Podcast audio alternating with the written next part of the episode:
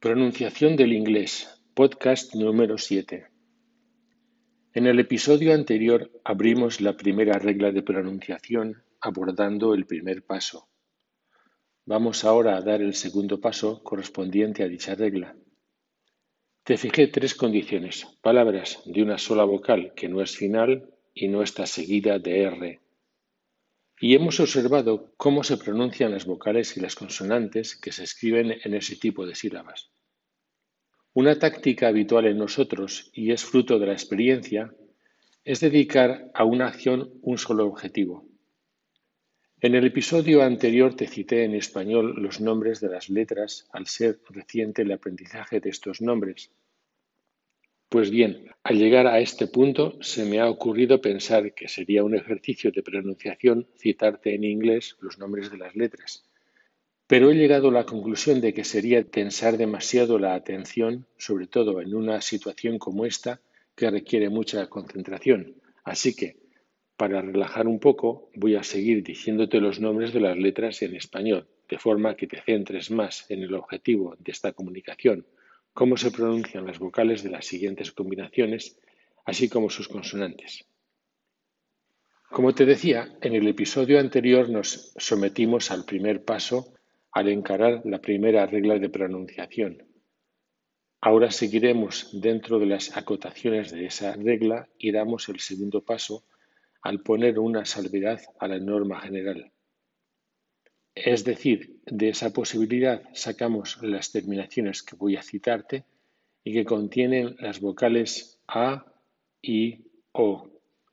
Así, contienen A siete casos, ALL, ALK, ALD, ALT, ALF, ALM, ALV.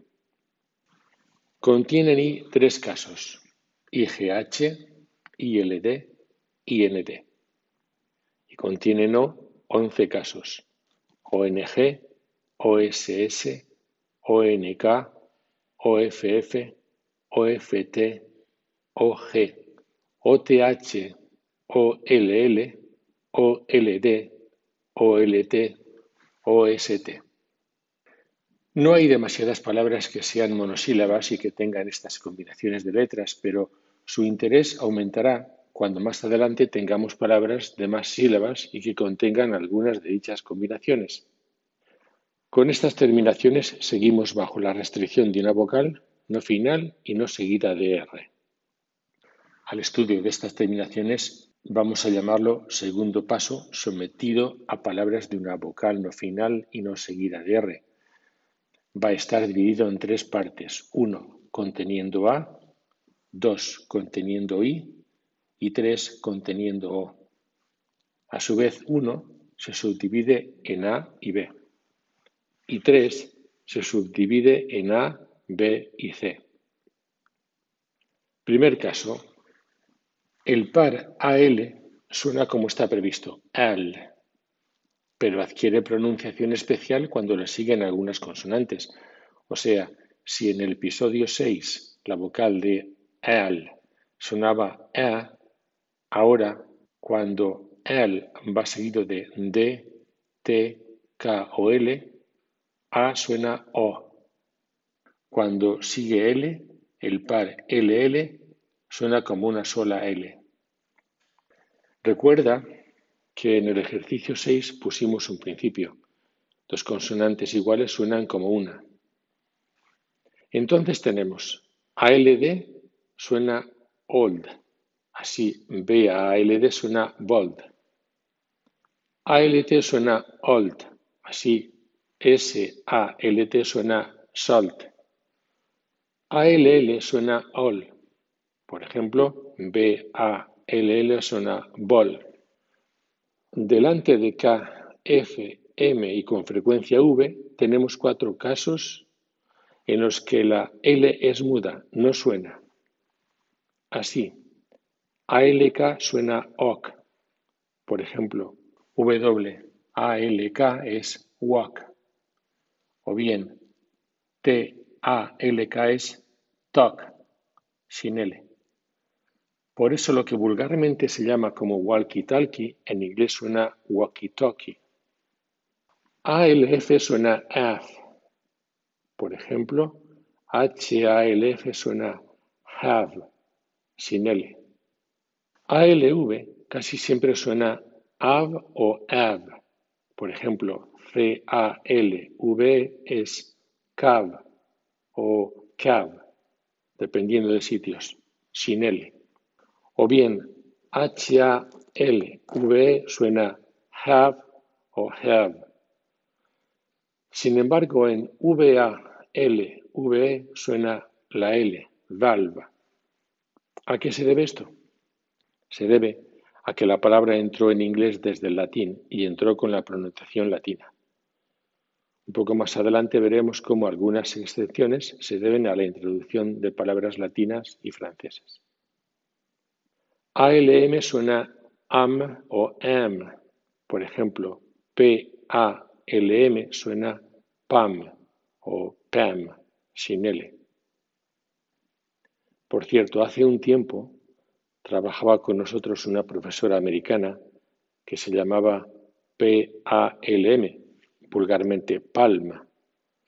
Pues bien, por más que decía a la familia española con la que vivía que no dijeran la L, la abuela jamás lo entendió y siempre le llamaba Palma. A ver si tú eres capaz de decir Pam o Pam. La L no suena, no existe en las combinaciones ALK, ALF, ALV y ALM. Te lo repito, en ALK la L no existe. En ALF la L no existe. En ALM la L no existe y en ALV la L habitualmente no existe. No walk, es walk. No es half, es half. No es calv, es calf. Y no es palm, es pam. Segundo caso. Vamos ahora con las combinaciones que contienen I. Suena el nombre de la letra I, es decir, AI, en las combinaciones IGH ILD, IND. Así en IGH suena el nombre de la letra I, I, siendo GH mudo. Por ejemplo, high, tie, thigh, nigh, sai. Puede seguir una T, night, right, might, flight, fight, bright, light, Slide. Estas y las anteriores contienen GH que no suena. ILD suena ILD, como wild, mild, child.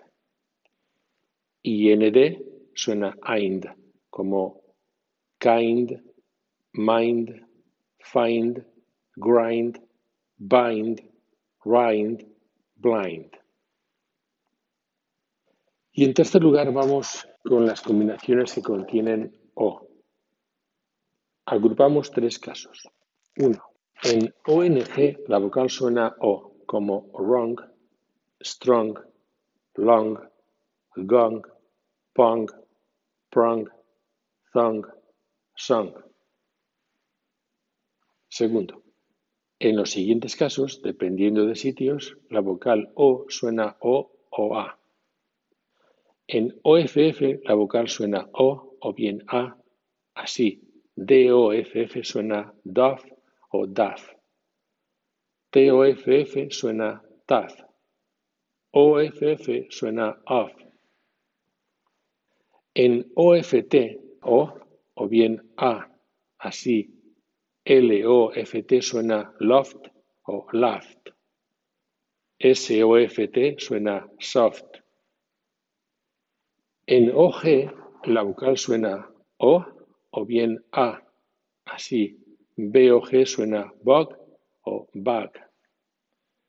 Igual suena O en clog, cog, dog, flog, fog, frog, smog. Pero esa en grag, jug, slug, snug, tug.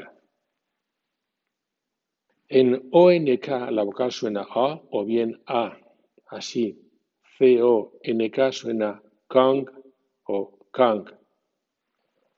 H-O-N-K suena Hank o Hank, pero es A en bank, plank, y es A en monk. En OSS la vocal suena O o bien A, así. B-O-S-S suena boss o bus. Igualmente en dross o tras, floss, flash, gloss, glass, los, las, mos, mas, tos, tas. Pero esa en D-O-S-S, das. Y eso en G-R-O-S-S, grows. En O-T-H la vocal suena O o bien A, así, broth, breath. Pero eso en both, loath, quoth. Y en tercer lugar, refiriéndonos a la vocal O, suena O en las siguientes combinaciones. En O, L, L, la vocal suena O. Por ejemplo, R, O, L, L suena roll. D, O, L, L suena O, dal o A, dal. En OLD la vocal suena O, así, hold. En OLT la vocal suena O, por ejemplo, bolt. En OST la vocal suena O, por ejemplo, post, host, most. Pero eso en lost y en cost. Lo que hemos hecho al comenzar con la primera regla de pronunciación fue partir de la situación más elemental para progresivamente meter el inglés en una línea de montaje de forma que en cada paso se cumplieran las condiciones. Te recuerdo que después de aprender los nombres de las letras, visto cómo el sonido de las consonantes iba encerrado en su nombre y que el sonido de las vocales en esas sílabas era el desvío a la izquierda del diagrama de vocales. Página 44 del libro Curso Concluyente de Inglés.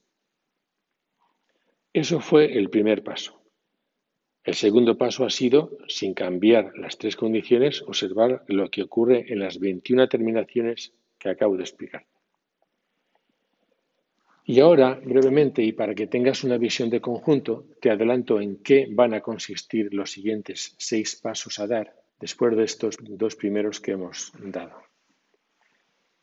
El tercer paso será suprimir la condición 2 de la primera regla de pronunciación y permitir que la vocal vaya al final de palabra. Así veremos lo que ocurre cuando solo hay una vocal y no va seguida de R, pero es final. Incluso dentro de este paso 3 veremos lo que ocurre cuando a la vocal final acompaña una semivocal. Esto lo podrás encontrar en el libro Pronunciación inglesa, dinámica y ensamblaje, apartado 210b y 213. El cuarto paso será permitir que haya más de una vocal que estén agrupadas. Más información y audios en el libro citado, número o sección 214. Observaremos lo que ocurre cuando se da esta circunstancia.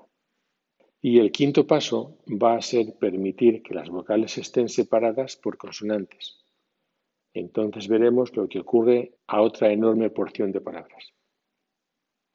A su vez, el paso 6 será comprobar lo que ocurre con la pronunciación cuando hay dos vocales finales en monosílabos. Y lo tendrás en el libro citado, sección 215. Después, el séptimo paso será permitir que la vocal vaya seguida o vocales vayan seguidas de R y comprobar lo que ocurre. Más información y audios los tienes en la sección 216 y 218 de dicho libro. Por fin, en un octavo paso, vamos ampliando hacia la aparición de grupos de vocales más E final muda. sección 220 del libro citado. De este programa se deduce que a medida que se quitan restricciones, aparecen nuevas condiciones que dan como resultado un orden creciente de complejidad, al crecer el aluvión de palabras que van surgiendo. Finalmente daremos paso a la pronunciación de expresiones informales del día a día.